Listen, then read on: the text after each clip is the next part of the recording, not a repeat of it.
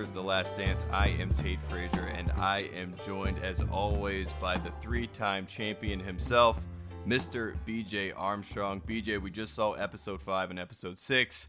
First takeaways from The Last Dance from you. Well, my, my, my first takeaway is those times, you know, they bring back so many memories. Yes. But the the one thing that I took away is in life, you have to be careful what you ask for because you just might get it. Mm-hmm. And we all have these dreams of being the lead character, in this case in sports, to be a star player. But you can see the burden that it brings on you, the people around you, your family, your immediate family, if you know, brothers, sisters, wife, kids, your teammates, and you can see how the spotlight just wears you down. And um, I remember my my family, my father always telling me, he said, he used to always tell me, he said, be careful. You know, you don't want to be in the spotlight too long Mm-hmm. because it might just start to wear down your suit, to dim your suit a little bit.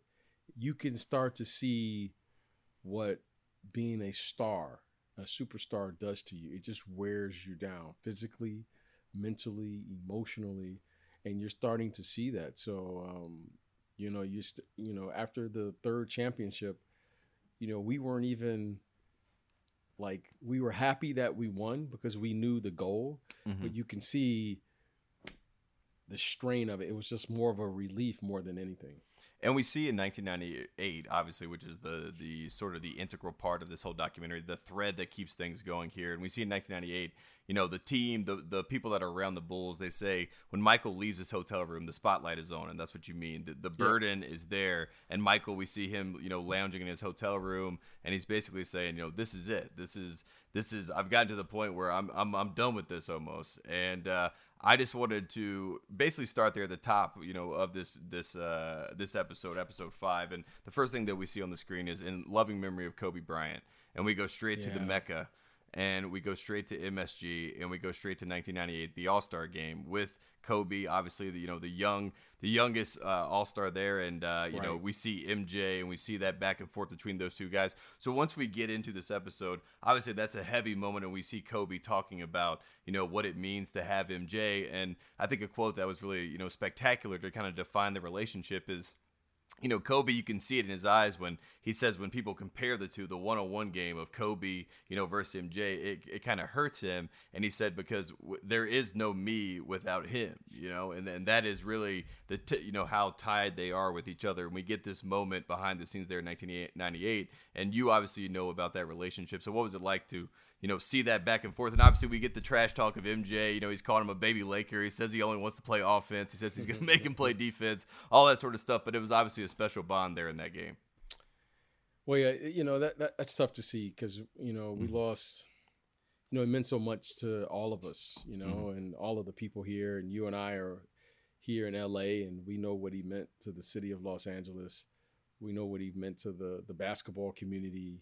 You Mhm. know, not only in the NBA, abroad, and just people that he touched. And um, you know, just at the looks of it, it looked like that interview didn't take wasn't too long ago Mhm. that when he did that interview and um just so it just still seems so surreal that we're talking about you know kobe you know that he's no longer with us so that's still tough um, i remember that young man when he first came in the league him and i we shared the same agent so i got a chance to know the 18 year old kid and i know uh, i had a chance to spend many uh, uh, nights with him and time with him and he was just a very curious kid about the game of basketball and his devotion to the game was apparent uh, when you first met him. So to see him have an opportunity to pick the brain of michael that was kobe bryant. He wanted to absorb as much as he could and uh, certainly he was very focused and determined that way so uh, that was great um, the thing that had me laughing was one the music was fantastic special If I ruled the world. Yeah, you know, uh, that was Nas, Yeah. but Special Ed said, "I got it made." That was like I, Oh, I, I, and then when they played uh, OutKast, I mean, I about, oh, yes. In Atlanta. I had a yes. moment that I felt like I was 20, where I jumped up and I and I had to get an ice pack. So when I see Jason Hehir, you know, uh, I got to tell him, you know, that really that was fantastic. But one of the funnest things for me was people forget that Larry Bird was a massive trash talker. So to see Larry Bird and Magic Johnson talking trash, and then you know Magic is, you know, he he was like, I knew what he really wanted to say, and he was like, "Can I say that?" you know, but he was talking trash. Michael was talking trash. Larry was talking trash. That kind of captured that era that you saw all three of those guys with the respect that they had for one another, and they all were great in their own right.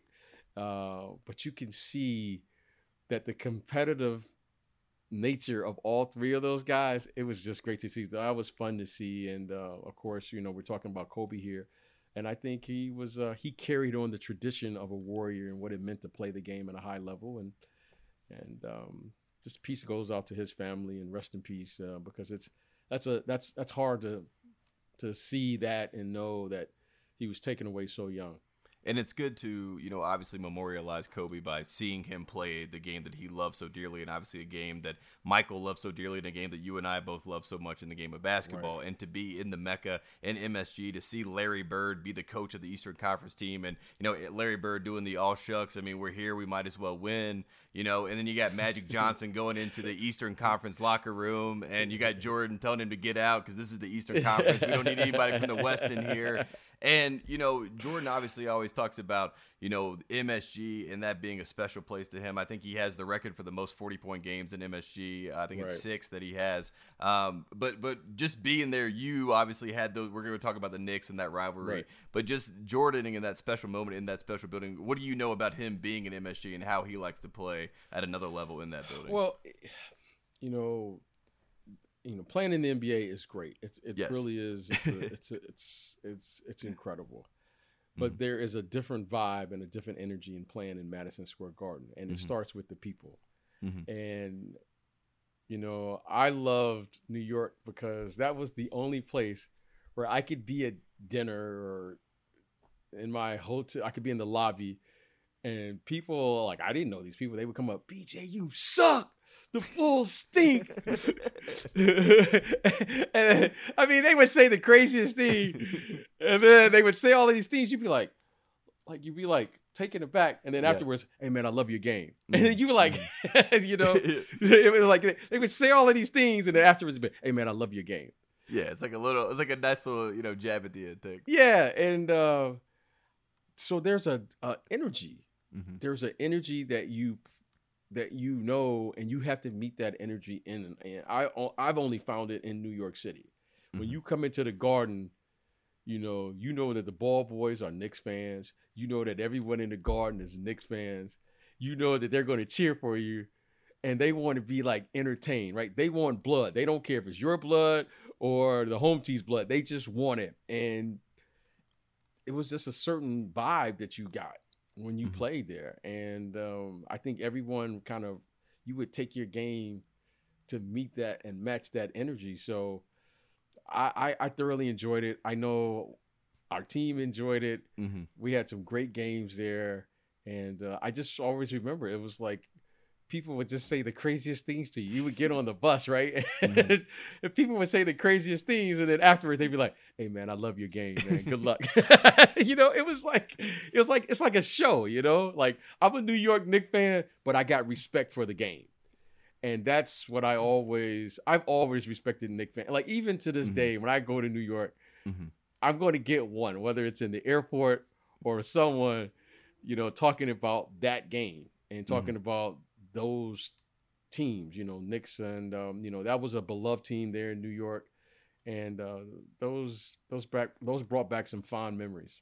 Yeah, and one of those things you mentioned that you have to bring blood. One of those things that Jordan brought in 1998 was blood, and when he wore his Jordan One shoes, and that was yeah, you know, that like was a, that was a brand play at this point. This is Michael Jordan is full on Air Jordan. This is you know the final chapter. He's gonna you know tip right. of the cap to you know his old roots with Nike, and then we get the full story of you know David Falk deciding you know to basically market Michael like a tennis star and a golf star, and we get you know Michael's whole ideology behind the idea that he did didn't want to be a part of Converse because Converse had, you know, Bernard King and everybody else, and he had, a, mm-hmm. you know, an affinity for Adidas, but Adidas was quote unquote dysfunctional according to David Falk. And then we get Miss Jordan, the great the great Deloris Jordan comes in again, and just like my mother would, my mother would make, make me take any meeting. If someone wanted to meet with oh, me, right. I would have to go to the meeting. And if they put a banner up that said the Nike family welcomes the Frazier family, like they did, the Nike family welcomes the Jordan family, it's signed, sealed, delivered at that point. And that's what happened with the Jordan family. They go to Nike. We get the Jordan ones. We get Air Jordan. We get the Air Soles. We get the whole story. And you obviously, BJ, are in the agent game. You know the story of how to, you know, help build a, a star like you've done with Derrick. And Derrick actually did sign with Adidas. You know, funny right. enough. Um, so, so what is it like to hear that backstory and understand how they were trying to market Michael? And obviously, you saw it, you know, firsthand, seeing him kind of grow into that guy. Well, I, I can tell you this: the first, the agent part of me is going to talk first. Yes. answer this question. I mean, the numbers they were talking about, I was like blown away. They were like, if you get a hundred thousand dollars for a shoe deal, that's like, and then they were like, we're going to get Michael Jordan for mm-hmm. two hundred. I think they said two hundred and fifty thousand dollars. Yep. And, but again, knowing what I knew then and what I know now, I mean no athlete had ever sold shoes, a signature mm-hmm. shoe before. So to me, that was like a, a, massive number. But just listening to, yeah, it's only two hundred thousand dollars or two hundred fifty thousand dollars. That was like, I I, I chuckled at that. Um, you know, it it made sense because someone was going to do it, and you know whether it was Michael Jordan or another athlete someone was going to eventually break through. And I think the breakthrough is what Michael understood. Like, in order for me to sell shoes and create this brand and all of the things that now this generation has come to say, when you say I'm the Michael Jordan of, we all understand that you have to perform. Mm-hmm. And that's the under that's the undertone here in this business that I think everyone forgets. Like I want to be a brand. Like I hear this all the time from from potential clients or young players. I want to be a brand, but Michael said it like none of this happens unless I go out and and become a six-time NBA champion. Until I become a 10-time 10 consecutive, you know, scoring titles, defensive player of the year. All none of this happens unless you perform. And that is the X factor in why, you know, he was able to sell shoes and become this multi-faceted, incredibly gifted international star uh, mm-hmm. because mm-hmm. he performed when it was time to perform. You know, he played in two Olympics and, you know, the list goes on and on and on of what he was able to achieve. And I think he had a true understanding of this business if I want to do any of these things, I have to go out there and do it in between those lines. And that will take care of everything else that I ever want to do or everything I think is possible in the game. And and he did that better than anyone. And you talk about you know delivering and, being able to perform. And after the 1991 season, that was one title for you guys. And then we go into 1992 and we get you know the November 7th in 1992. Jordan says we want to come back and we want to win another championship. And again, we get the you know Da David Aldridge gives the the reference to the fact that you know Magic's won back to back, Isiah's won back to back. Jordan is very aware of what his contemporaries are doing at the time. You're obviously on the team with the Bulls. You guys have won one title. You go in 1992, and then you go into that finals and you have you know Clyde and Michael Jordan. This is something that hmm. you know we've talked about you know off the record before. How Michael doesn't like to be compared to anyone. And the fact that everyone was comparing him to Clyde or saying that, you know, he was going to have his work cut out for him. And then we get this great Magic Johnson story where basically, you know, Michael tells him the night before, I'm going to bust his ass you know, and, you're gonna have a front row seat for it, you know, and, I, and I'm gonna right, look at you the right. whole time, and you know, Magic's just sitting there smiling, and Jordan's hitting threes, and he's looking over at Magic, and it's this amazing story. But obviously, you're there front row. Did you have any idea that Michael was, was such a man on a mission? Did he tell you guys he wanted to embarrass Clyde? Did he tell you that he told well, Magic playing cards the night before that he was gonna embarrass Clyde? Because it's a crazy um, story. You know, Tate, that's a, that's a great question, and yeah, was I aware? It wasn't just Clyde. It was just mm-hmm. Clyde was the the player that was in front of him at that moment. Mm-hmm. You know, um, I have a, of a story, but I'm gonna, I'm not going to say the player because it's one of my favorite players. Yeah, and I'm not trying to Yeah. you know, with the player, but it was a player, and this player is a Hall of Fame player, like one of my Mhm. favorite players of all time. Um, and after we play, you know, we're going to the bus, and I just happened to walk out, and that player is there, and Michael, and uh, like, you know, you're just kind of, you know, you're going to the bus like you always Mhm. do, and I was like, oh wow, like God, this is my favorite guy here, and a fan stops and says, "Oh man, you guys, you two he points at you know Michael and and the and the ex player and goes, "You two are my favorite players of all time." And he said that, and the ex player goes, "Hey, I, you know, I appreciate it," and Michael says nothing. He Mhm. just says nothing. So, you know, it was like, hey, thank you. You know, you hear players say it all the time. It's such an honor for you to say, hey, I'm one of your favorite players, and to be, you know, if I'm not the best, you're the best. And he's Michael says nothing, and I could, and I knew him well enough to know that he was visibly, like taken away, like he was upset about that. Mm-hmm.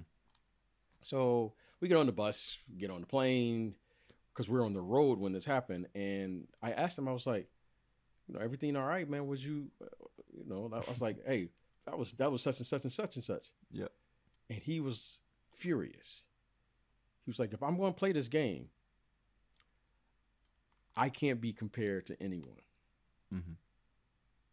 If I'm going to be the best, I can't be compared to anyone. And I had never heard someone have that mentality of, for him to say he was one of the best, he didn't take that as a compliment. He took that as, oh, you think those guys are just as good as me. Mm-hmm. And to him, it was an insult. Mhm. And I got it immediately. I, I, I- I just, I understood exactly where it's coming from. He wasn't disrespecting that player, but he said if he wanted to be considered the best, he had to have, he wanted everyone to say, I don't know who the second best player is, but that guy is the best. And he wasn't bragging or boasting. He didn't say it. He just took that as I got work to do.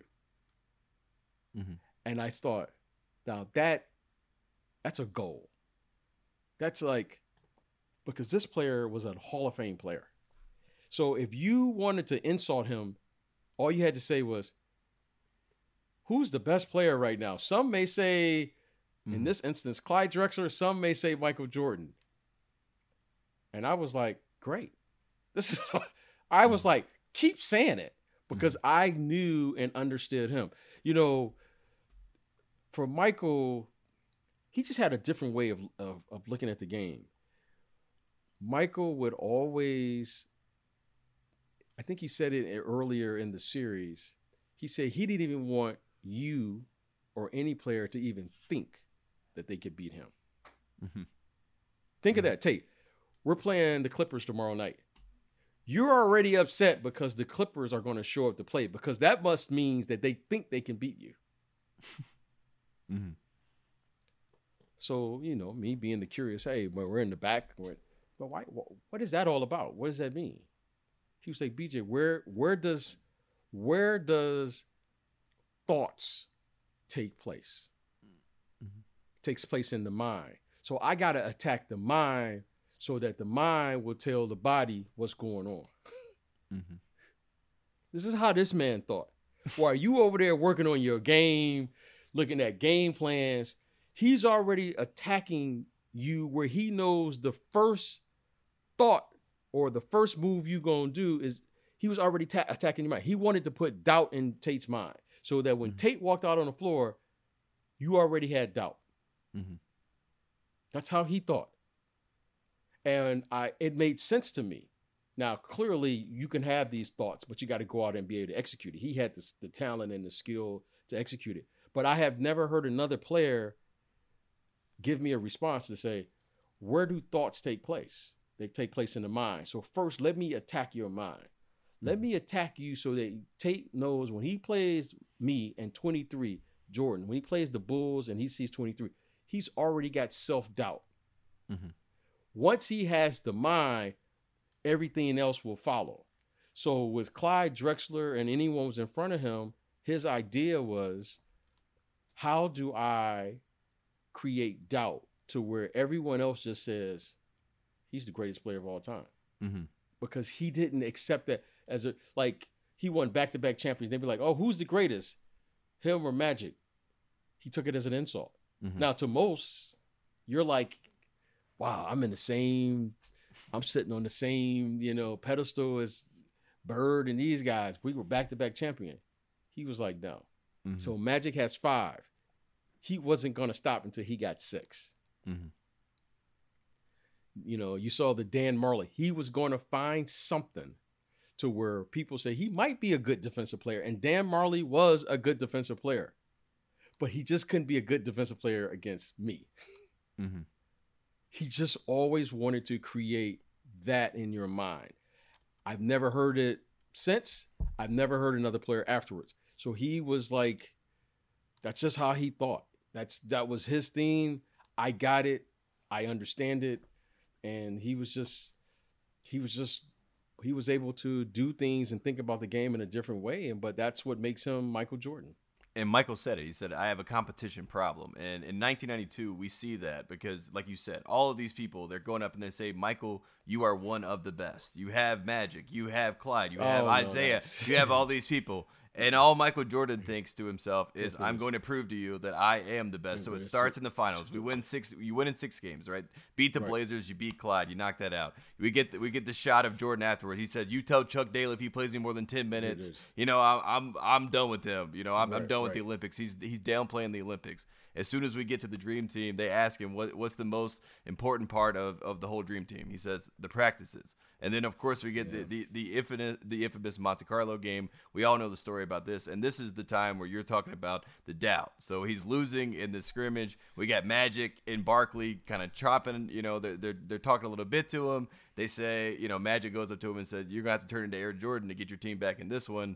Boom, Michael. Like you said, there's doubt that is implanted by Magic. Uh, he uh, has to, he has to show there is no doubt, and of course the legend grows. I, I got a quick story about that. I got I got a lot, a lot of these things just bring Yeah. back stories. So yeah, yeah.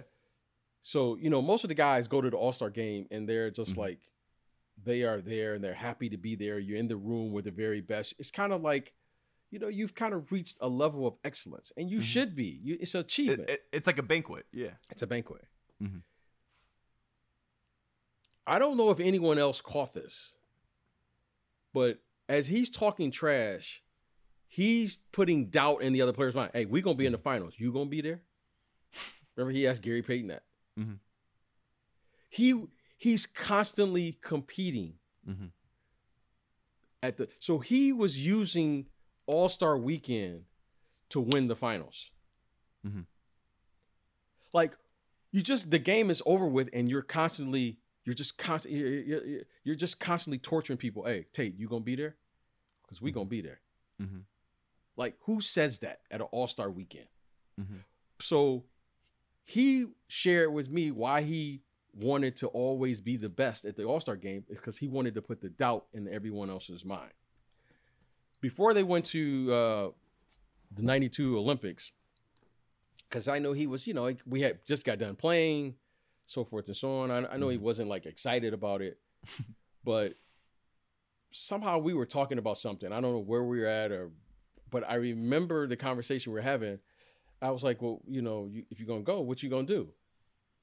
He was like, I have to go there and make sure that everyone on that team understands that I'm the very best player in the Mhm. world. All the other guys were there, cel- whatever they were doing, right? You know, it was a celebration. You're on the dream team. He went there with a focus. Mhm. You understand? Like Mm-hmm. he never steps on the court to just be happy to be there. There has to be something. Mhm. So he didn't go to there and say, "Well, what was your fondest memory? Getting the gold medal, or going to Barcelona, practice?" Because I remember him sitting there sharing with me about the practices, and I remember when he got back, I called him. Just tell me about the practices, and he shared with me all of the things that they did in practices. And I verified all of the stories with Chris Mullin and all of those people, David Robinson and all those people were there. The coaches, you know, that were there. He that's just who he is. He went there with a purpose to make sure that everyone said he's the greatest because he knew that that would put doubt in all of the other players. So when they Mm-hmm. went back, when they saw Michael Jordan, they, he wanted them to say, I can't beat him. Mhm. And that's like I don't know if any all the other players were thinking about that, but he kept the pressure on Magic Johnson with the card game. Like everyone else is just playing to win the game. He's playing with the pressure of seeing, I'm just going to try to step on you every single time. Mhm. like he always got a purpose for what everything he does. And that's just and I learned that about him. And so to see Magic and all of these guys fall into this game that he plays, like I don't think anyone else comprehends that he's always got how can he get a, a- an edge everything he does. People Mhm. say competing, I think he just has a, an incredible understanding of the mind Mhm. he he knows where change can take place. He knows where everything starts. So he's constantly going at it, going Mhm. at it. And I think that's probably why he likes golf because now he's got to go at himself. Mhm. Yes, it's completely a mental game with himself. It's, Absolutely. it- it's- he's got to go at himself. And and you know, now that I think about it and watching him, he wanted to be as good as the game itself. He tried to be perfect at every aspect of the game. He tried to be the best at closing out. He tried to be the best at playing the passing lanes. He tried to be the best posting up, facing up, jab work, shot fakes. He tried to be the best at everything. And the best doesn't mean who's scoring the most points. He tried to be fundamentally sound at every aspect of the game itself. He Mhm. never shortchanged the game. Mhm. And that is an amazing accomplishment to have that type of approach to anything in life. He Mhm. tried to be the very best at every aspect of it.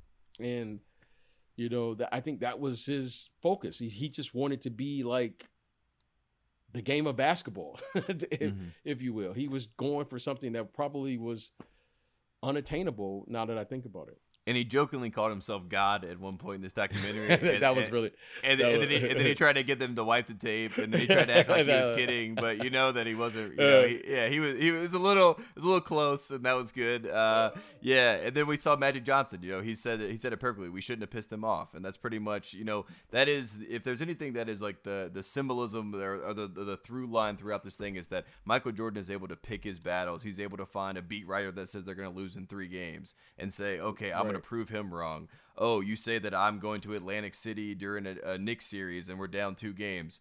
I'm going to now win in six games and not talk to the media. And I'm going to have my dad talk to the media and make you feel bad for saying that I'm a bad person. You know what I mean? Like, my, Michael was always playing the game. He always had. Uh, he always had someone to play against, right? And like you said in golf, he's Right. playing against himself, but he was able to create these narratives throughout and prove people Yeah, wrong. yeah, It's such a I mean- powerful thing. I mean, think about it, Tate. You're playing with the best players in the world on the dream team, right? You got Mhm. Magic, you got Bird, you got you know Charles Barkley, David Robinson, Patrick Clyde. Ewing, Yep. Clyde Drexler, Mhm. and you have all of these guys who are all Hall of Fame players, Mhm. and then you have this guy that's able to go above that to where all of those guys are like, yeah, he's the best. Mhm. like there was no doubt. You follow me? It wasn't like a debate. It wasn't like, Mhm. Well, that you know maybe they're one and two. No, everyone walked away with he's the best, Mhm. and there Abs- was no doubt about it. And and and and and and that was his whole focus Mhm. to make sure that everyone knew that, and then everyone else was going to fight for second place, third place, or whatever whatever they were going to do. Charles Barkley was the MVP of the season 92-93 season. He's upset about that. Mhm. So he's going to find something. And Charles Barkley was he was incredible that year. I mean, he really had an. I think that was the first year he gets traded From to- Philly. Yep. from to Philly Phoenix. to Phoenix. They Mhm. had a they had a really good team. They had some great role players. Kevin Johnson, All Star, uh, Dan Majerle, uh, Danny Ainge. Mhm. They had a really, really good team. And this guy continued continuously takes himself to a level above and beyond. I mean, Charles Barkley basically said, I played the best game of my life.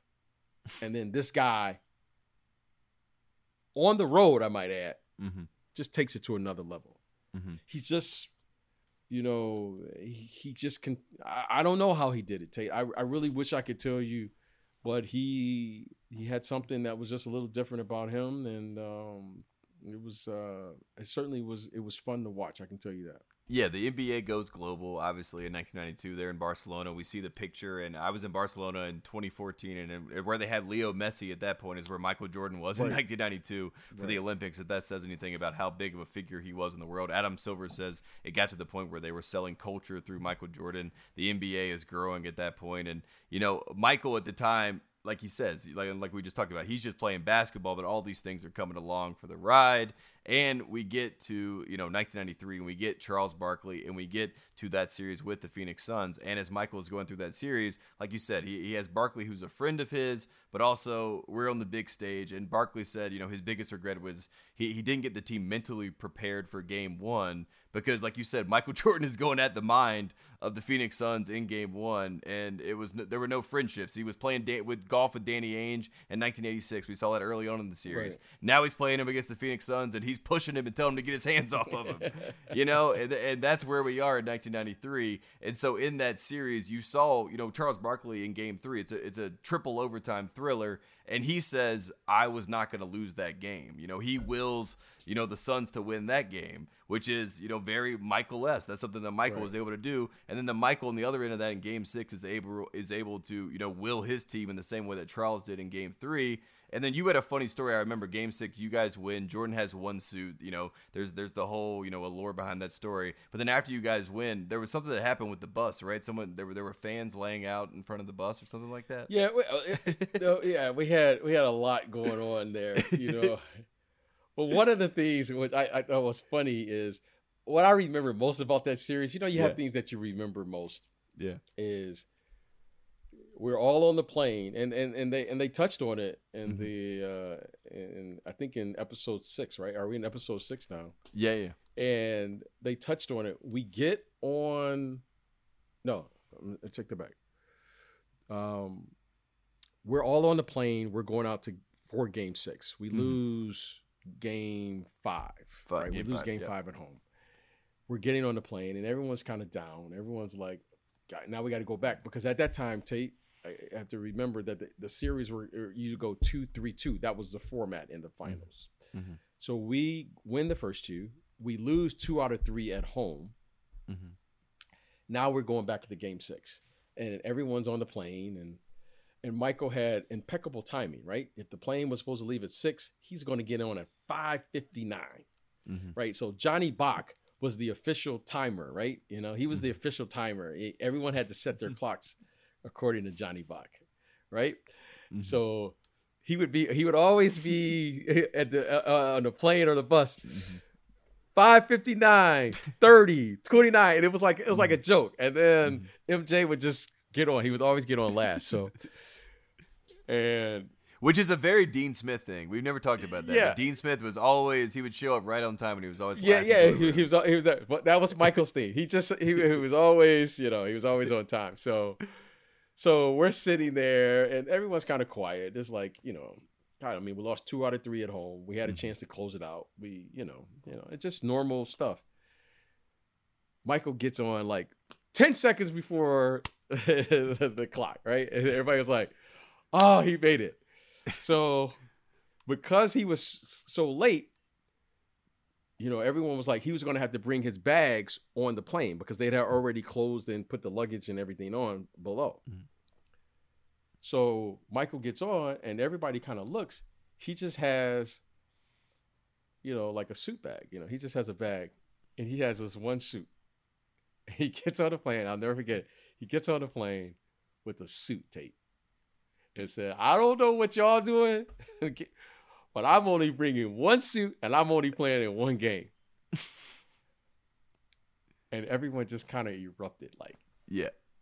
this guy is off the charts. so he gets on with a pair of Jordans and one suit, Mm-hmm.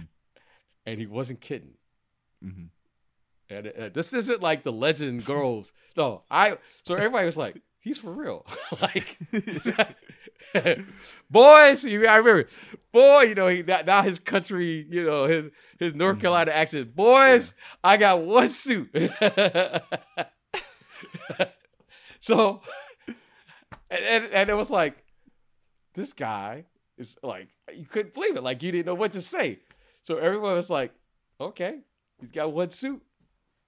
Here we go. I don't know how we're going to do it, but we're to have to go out there. And everyone was like, it just kind of gave us this confidence of Mhm. like, if this guy, and he wasn't like, he, I- I think he wanted people to know. Like, I think he wanted the media to know. I think he wanted the other team to know. He just he was walking around. I got one suit. That's all he kept saying. It was like I got one suit, and he was so like jovial. And we had just lost two games, and and you know we won the game. I mean, Pax hits the shot, and he was. I mean, he was incredible that game. But mm-hmm. he that is true. That's a true story. He gets on that plane with one suit, and I don't know what would have happened, but I can tell you this: there was no doubt in our mind that we were going to win that game. yeah, there was no one that there was no one that was gonna make Michael wear another suit. That's no, it, it was- he didn't have another suit. I can tell you that much. It was like the craziest thing I've ever seen. I was like, okay, all right, well, you know, that's MJ, and and uh, and we did win that game.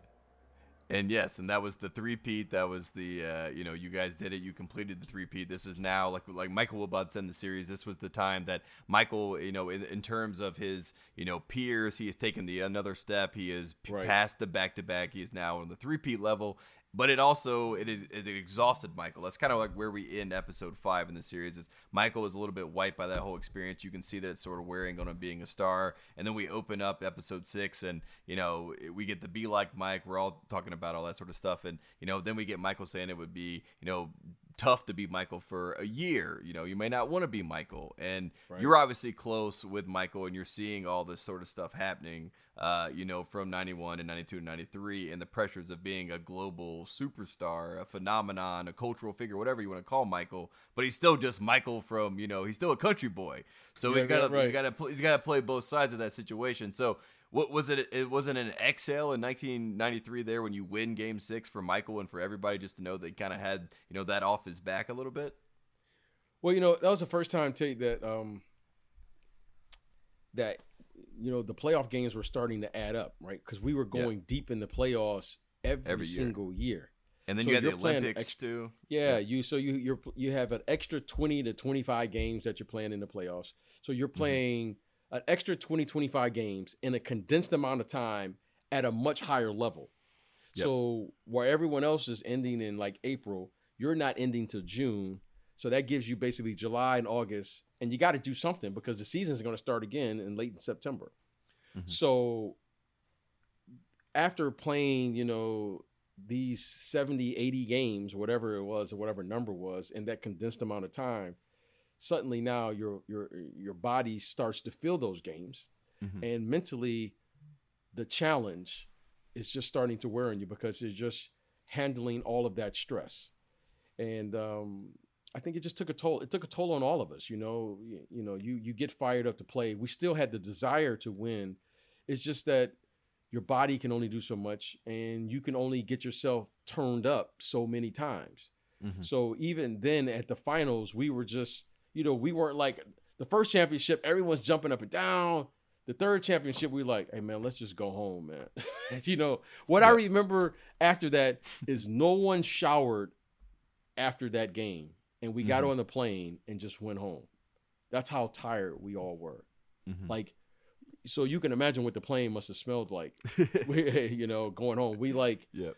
You know, there was a little celebration in the locker room. And then I remember Phil gave us the option, like, do we want to go back and, you know, just, you know, get a Mhm. good night rest, have a little something at the hotel, or just get back on the plane? And they were like, we can go back tonight. Let's go back. And No one, everybody just got their bags and just Yeah. left. that's that's what I remember. We just got back because we were just tired. Everyone was just like worn out from the experience, and um, it was just you know, it, it, it was great, but at the same time, it's very exhausting, and uh, you know, you, everyone needs a little break, especially when they're in that those type of battles year after year. And I think it took a toll. I think it took its toll on all of us.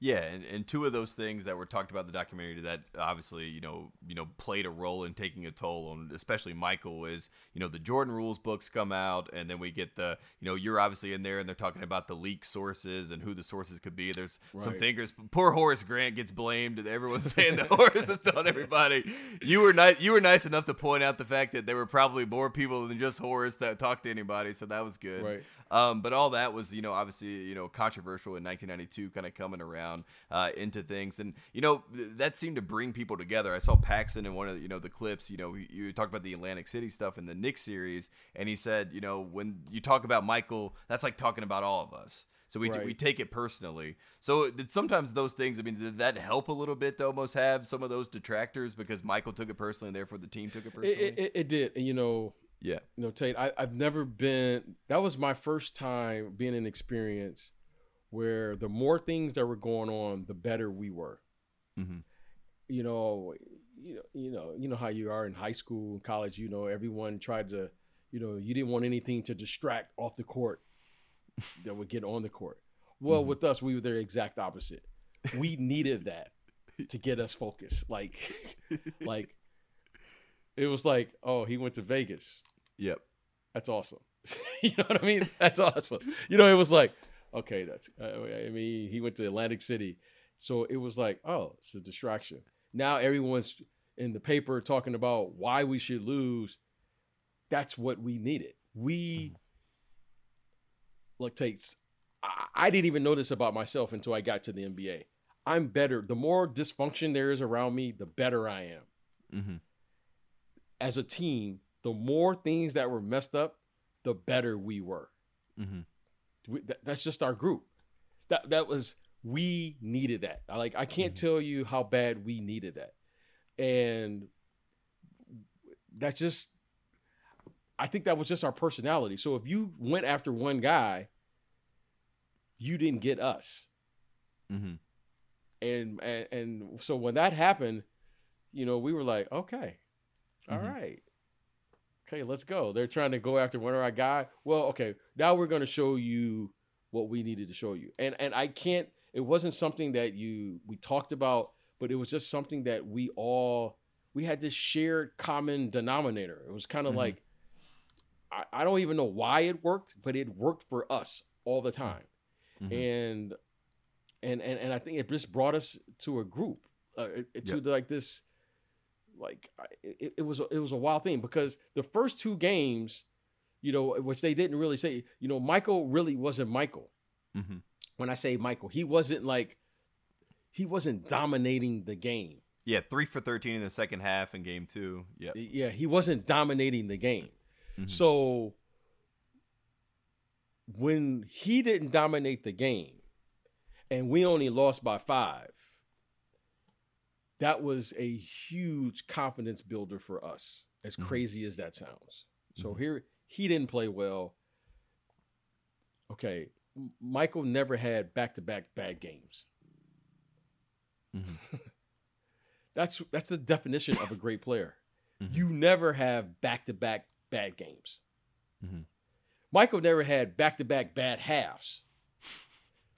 So Mhm.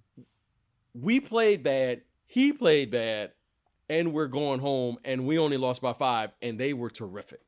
Mhm. Okay, so the mindset for us was zero zero always. Okay, and you've heard me say that before. And what does that mean in this instance? Like, okay, the way we thought, the way you think as a player is, especially when you're playing in a seven game series, is that when you beat someone, you try to beat them. Mhm. If you beat someone and they still believe that they got a chance because they can make adjustments, you didn't really win. You're just that team just is saying we ran out of time. We Mhm. felt that if there was more time on the clock, we would have won the game. Yep.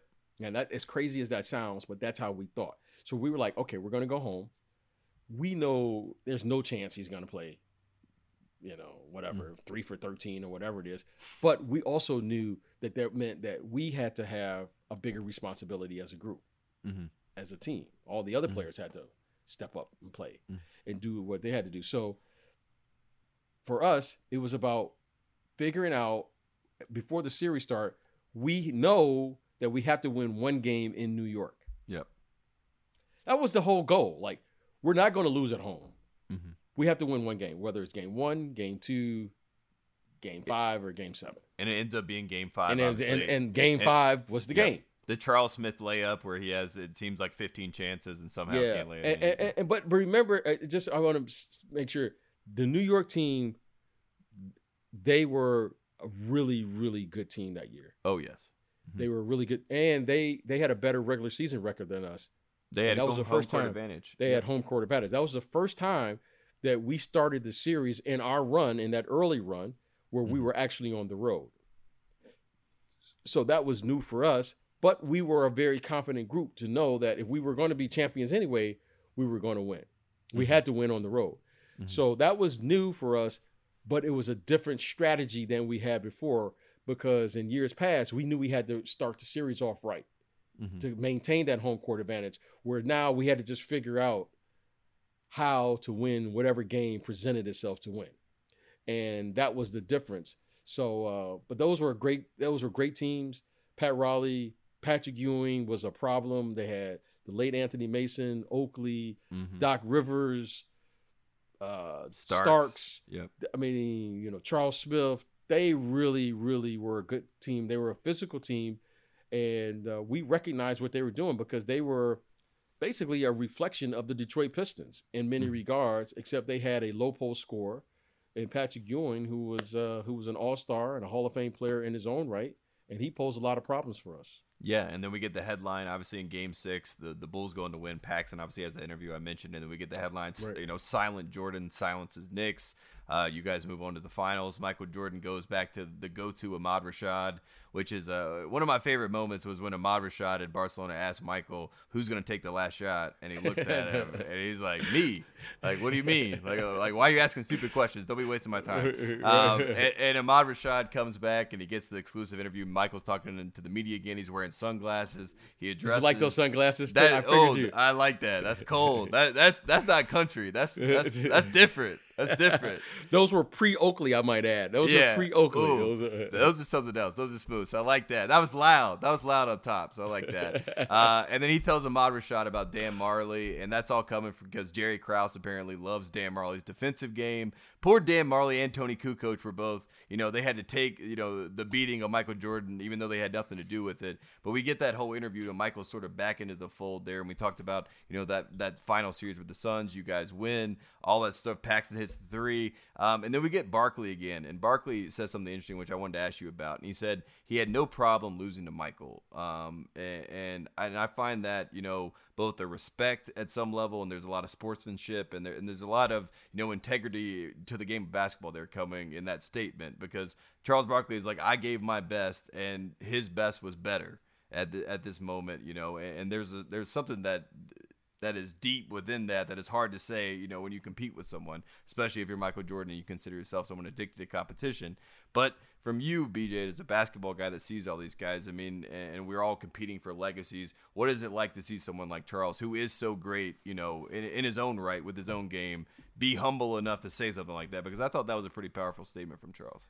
Well, i- i- you know, it's a very honest statement from Charles, Mhm. and that eh, that's why, you know, Charles is one of my favorites on television to this day. Charles is very, very honest, whether you like him or not. He's Mhm. very forthcoming and he's very honest. You know, as a as a player, Tate, when you're playing the game, many times, you know, you have to play the game. You have to carry yourself with a certain ego, and make no doubt about it, right? Your your Mhm. ego is part of what makes you a great player. Mhm. You don't play in this league without having an ego. But sometime in every and sometime in, in in every athlete's life, you're going to run up against a player that's that player. Mhm. And for all of us who played in that era, Michael Jordan was that player. You know, you you I can vividly remember when I was in high school, my, my coach would always say, "Yeah, you might be the best player here at this high school, but you better keep working hard because when that player shows up, will you be ready?" Mhm. And lo and behold, when I saw Michael Jordan, you say, okay, this guy is different. Charles Barkley was the MVP of the league. Charles Barkley was one of he was probably the best player in the league during the regular season that year. Mm-hmm. The truth of it is, and I'm not even sure if Charles was aware of it. Michael Jordan won that championship in in Barcelona Mm-hmm. because the doubt he was going to put in everyone's mind was at that practice, and that's what Charles knew. Mm-hmm. So Charles, if you just see someone in a game, anyone can have a great game. Anyone, not just anyone, but a player is capable of having a great series. Mm-hmm. But when you know somebody and when you are with someone every single day and you peek behind the curtain yourself, because there's no faking it when you're with someone every single day. Michael Jordan won that that series in 92 at the Olympics because every single day he was on display to show everyone why they're not going to beat him. Mm-hmm. That's what Charles knew. And that's what I understand about Charles that Charles knew that this guy was different. Charles was the most valuable player of the regular season. Mhm. Charles said, I played the best game of my life. And he saw a man take that Mm-hmm. and go to a level. What do you can you say about that? So you can be in denial, which is the easy thing to do, or just tell it like it is. Charles came to win. In game, I think game one and game three, which they won in Chicago, Mm-hmm. look, Charles came to win. Charles was a great player. He wasn't a good player. Charles was a great player, right? I, I caught Charles at the at his peak. You know, a lot of times you catch players at the end of their career, at Mhm. the beginning. I caught Charles at his peak. When Charles was in Philly and when he was in uh, Phoenix, Yep. that, that, that man was a problem. Okay, that man was a, Mm-hmm. the chuck wagon. Yeah. okay, when the chuck wagon got to moving down the court, you wasn't getting in it. You wasn't getting in his way. Mm-hmm. And he was only six four, six five, or The whatever. round he was. mound to rebound. Yep. The- uh, man, the Chuck Wagon man, and he Mhm. was a he was a great player. He was a unique talent, Mhm. and that man there was a player. But that other guy was just, you know, and I don't even like saying that because you can't believe it. But to hear Charles try to tell you, I just saw something that I've never seen before, and Mhm. we're all and all of the players are still to this day trying to listen, man. Like we weren't fans of this guy, but I'm just telling you, we all saw something that we've never seen before, and we're all trying to convey 30 years later. Yeah, I was great. Yeah, I was the MVP. I played the best game of my life, and I saw a man come in and play even better than that, and and, and still Mhm. have more left in the tank. Yep.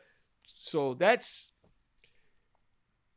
Chuck. I I, I understood what Chuck was saying, Yep. and you know what, and I applaud him for saying it because that takes courage to say that because you know he it's easy for him to say, look, he can say whatever he wanted to say, Mhm. but that's the truth. I mean, that guy Michael Jordan was really, really that good, and he was as great as those guys were. He was better, and um, you know, it was just uh, but that was that was great for Charles to say that, and uh, much respect for him to even be able to recognize that because uh, man, he was he was spectacular that year. And that's the three-peat, and that wraps it up. We're there. We're, we're done with 1993, and that kind of seals it up. And then we get to you talk about left in the tank. We we get at the end of episode six. Michael was talking about how he basically is at the point where he wants to stay behind closed doors. Um, he wants to sort of you know maybe remove himself back from that spotlight a little bit. And he also wants to leave the game two years before he's supposed to leave the game. We Mm. get that nice little insight. And he said he, do, he does not want to miss his time to go um, which means he doesn't want to be. He said, you know, he said that Ewing, I think, had mentioned that they were gonna have to drag him off the court, you know, and Michael said he didn't want to be that guy. He wanted to leave on top, and I, I found that to be an interesting little tidbit about Michael. He wanted to leave the game where everyone remembered him as the greatest and not as anything else. Yeah, you know, it's it's interesting to hear hear him say that. Yeah. because you know, we all we it, we we all have ways that we want to leave the game, Mm-hmm. and one of the things I, I I knew about Michael was when that guy does show up, like if that younger Michael Jordan shows up, how would the older Michael Jordan handle that? Mm-hmm. Th- that's you, you know that's that's the question for any athlete, right? Mhm. I, I I can vividly remember when it happened to me. Like you play and you can make adjustments, right? You you Mhm. know that they're really good players and everyone's good, but then what happens when you see that guy Mm-hmm. and you got to play against that guy and you can no longer play against that guy because he can physically impose his will on you.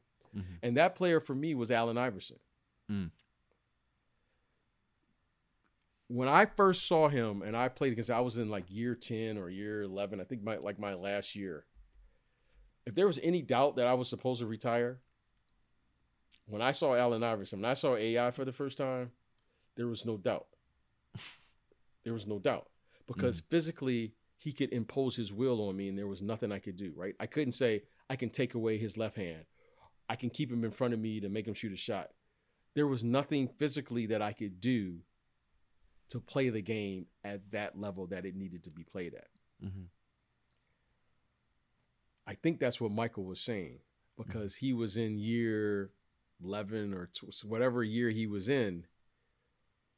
He knew. That's why when everyone asks me which team do you think was is better, I always say that 92 team. That Michael Jordan, if he saw the older Michael Jordan, he could physically impose his will Mm-hmm. on the game. Mhm. He can impose his will. You can't. Some athletes, there's nothing you can do when they come in with that level Mm-hmm. of excellence. Like because he's so fundamentally sound, so he was fundamentally great, and he had the the the he had all the things that a young man has. Right, you got stamina, you're strong, you're quick, Speed. Yep. speed, Mm-hmm. you can fall down and get back up. That's what he, I think, was beginning to feel. You, go every athlete, you know, like it, it, it- gets you around year eight, nine, ten is when all of a sudden, like all of a sudden, the back to backs are coming, and you're like, oh, I got to stretch out now. you know, yeah, yeah, yeah. you I gotta know? be wrapped. Yeah. Yeah, you know, you're like, oh man, like, like, hey, you know, hey, like, like coaches looking at you like coaches want to scream at BJ. He's like, but BJ need that first five minutes of the game now just to warm up. You know, Yeah, get a saying? lather. Yeah. Yeah, yeah, you know what I'm saying? Like, you know, now all of a sudden, when you know the coaches start saying, "Hey guys, let's go warm up." It's 25 minutes on the clock. Translation: Hey man, you old now. You need Yeah, an extra starting to feel five it. minutes. So I think that's what. I don't think I know that's what he was saying, Mm-hmm. and now he knew that yes, he was still in the upper echelon of all the athletes, but he could no longer impose his physicality on the game like he once could. Mm-hmm. And the player that you saw in 96, 97, 98, that to me was the genius of Michael Jordan is a that he was able to age gracefully because the younger Jordan wasn't doing anything fading away. Yep. The 96, 97 Jordan had a fade away. He had more moves. He was much more patient. He Mhm. was much more he he was much more his tactics and the way he attacked the game was differently. He would pick his moments. He wouldn't dominate for the entire game. He would just pick strategic moments during the game. And to me, that's was the genius of him. Act 2 and recreating himself was like wow. Mhm. Like that that to me was cuz by the end 96 97 98 he was basically just a, he was really a center Mhm. because all of his touches were below the free throw line.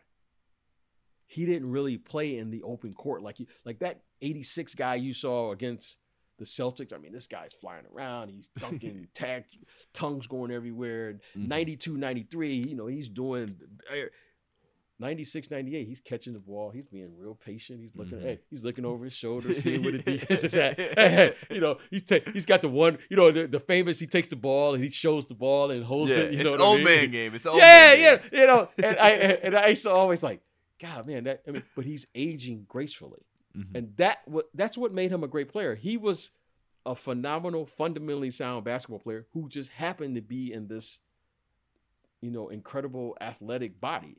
Mhm. So, um, you know, that's what you know made him a special player. And uh, and now we're at episode six, so we'll see what seven and eight brings uh, next week. Yeah, there you go. I mean, we're right at the end of Act One, the first three-peat. That's where we are with Yes. Michael's life, and we're also at the start of the 1998 playoffs, going against John Calipari, and the New York Nets, uh, or the New Jersey Nets at this The New point. Jersey Nets. The New Jersey Nets at this point. Um, so that's where we are. Shout out to. Kerry Kittles. I don't know why that came Oh, to me. I love Kerry Kittles. Kerry- a, Vill- Kerry a, Vill- a Villanova legend. you know, a, a great Shout out to Wildcat. Kerry Kittles. Yes. Shout out to Kerry Kittles. Uh, yeah, so that's where we are in the series. Before we get out of here, BJ, one last note. We'll leave it on a light note. What would you do? uh, You talk about imposing your will, a player imposing his will. What would you do when you see a Michael Jordan imposing his will on your one dollar game, blackjack game at the front of the plane? Did you tell him to please get away from you because you're not trying to lose money to him again? What was that like? Because that was a funny tidbit in this episode as well. Well, I can tell you this. So there was one part of the story. I think Will told the story Yes, Will Perdue. where Will said, "Okay, so there was their games. hmm So his game was all about intimidating you not to play in the game. yes, yes. Okay, so this guy's got all the money, right? So he would always say the house never the house never loses. So he would just so it's it wasn't even competition with him. It was just okay. Tay, I'm gonna I'm gonna say something here, and and and, and it's not competition. It's for him is to see you get to your emotion, which is fear. Yes. He wants to see you squirm. He wants to see you squirm. Yes. And once he sees the fear, then he attacks the fear. yes. So if you play It's for like $20, it's like when he tells Scotty he's got a 3:30 tee time, and he's like, "You better come to my Oh, tee time." take time. Yeah. So it looks like competition. But this is these are the things I would ask him because I would laugh. I, I was Yes, I was I'm always the guy. I, I was always the guy that everybody was like, you know, back then they called me kid. He said kid. I was like, no, because I know exactly what he's doing. So it was always about. It was like, how does the fish get caught? He opens his mouth. So Mhm. Michael is talking trash, and then your natural reaction is, I can't let him say that to me. but Michael's reaction is, if I can get him to talk, Mhm. I can get him caught up in something. Yeah, you already got him. Yeah. You already got him. So then, so this is what he would do. So he would play the game, Mhm. and he would play these games while everyone's competing and saying these things. Michael just wanted to see how much, how far he could go before you got to fear. So bet a hundred. So first the game start off at twenty dollars a hand. Michael may lose three games in a row. He goes to a hundred a hundred dollars a hand, and you're like, you're not even hot. You're not even like. So then your ego would be like, okay, Mhm. bet. Michael wins, then he, he may lose two more games. Five hundred dollars a hand. Scared man can't win no money in Vegas. Now everybody's ego's into the game. Now, Michael has enough money to stay in the game no matter what. Mhm. So now what he wanted to do was see you face your fears. Mhm. That, that was his whole thing. He knew that also at the front of the plane, who were playing one five dollar hands, we got the joke. The joke mm-hmm. was, I'm not paying five hundred dollars a hand with you for what? it makes no sense. So he would come up there and just say, he just wants my money. He got to find a way to sink us into the game.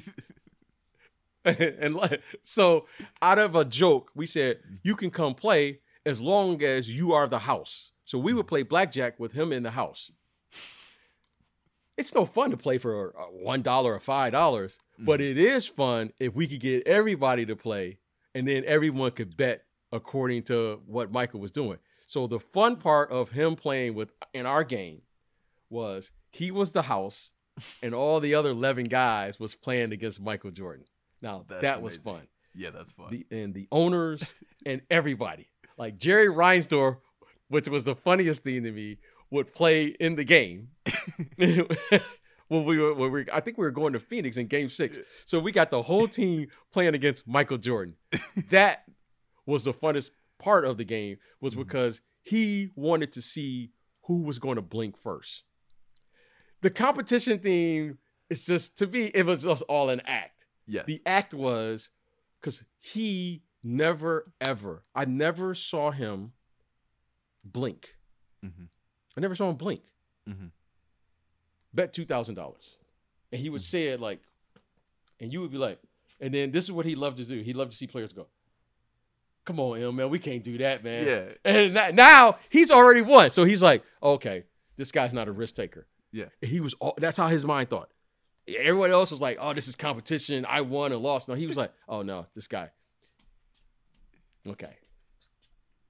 So if you said bet two thousand dollars and you'd be like, no, fifty dollars on it, and you didn't move, he'd be like, okay, this guy knows he knows his limitations. He's staying focused and he's got the discipline. Michael Jordan was a very disciplined player.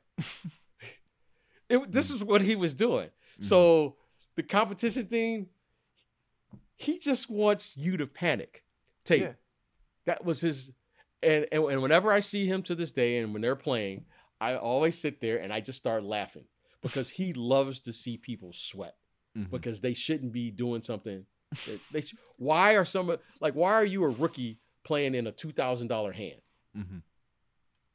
You don't even make two thousand dollars a month back Mhm. then, right? like Yep, you yep, shouldn't be. yep. So that was what what it was all about. And gambling for him was to get you to your rawest instinct, which is fear. Yes. He loved it. And when he saw fear in another player's eyes, when I tell you his eyes would get big, Mm. if he saw you blink or he saw you afraid of something, oh man. Oh, man, that's and, and that's that was his whole idea of what they say competition is.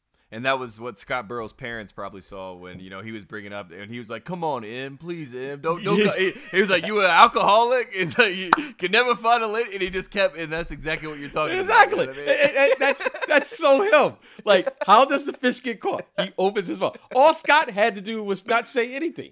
As soon as he said, "Come on, M," he just went So- even harder. He said, "You Now, an alcoholic?" once Now, once he saw the fear, he just went after the guy. That's how he. It, it's so him. So it's like, oh, he, he got another one, and that's what we would all say. Oh, he got Yes. another one. And Yes. Scott, that was, I think that was probably his first year too, right? That's his first year, or second year. yep. He got early on. it. it- That's what he did. That's what he does. That's what he he still does it. He's just looking for the guy who's just going to open his mouth. And so, but you know what? God bless. And uh, those were funny times, though. There you go. Uh, don't go fishing with MJ. That's the lesson that we learned. That's here. the lesson. okay. Don't go fishing with MJ. All right, here we go. This has been another edition of After the Last Dance. Uh, this is episode five and episode six. I am Tate Frazier, as always with BJ Armstrong. We will be back on Tuesday with a very special guest. BJ, this has been a lot of fun. I'm excited for next uh, Sunday. We got we got two more Sundays to go. Man, I can't believe it. We're we're we're halfway through this thing. Yeah, we're doing Over it. halfway through it. Yeah, I know. uh, we're working through it, yeah, working through it, pushing through it. Pushing through it, and we'll be back soon. Thanks for listening.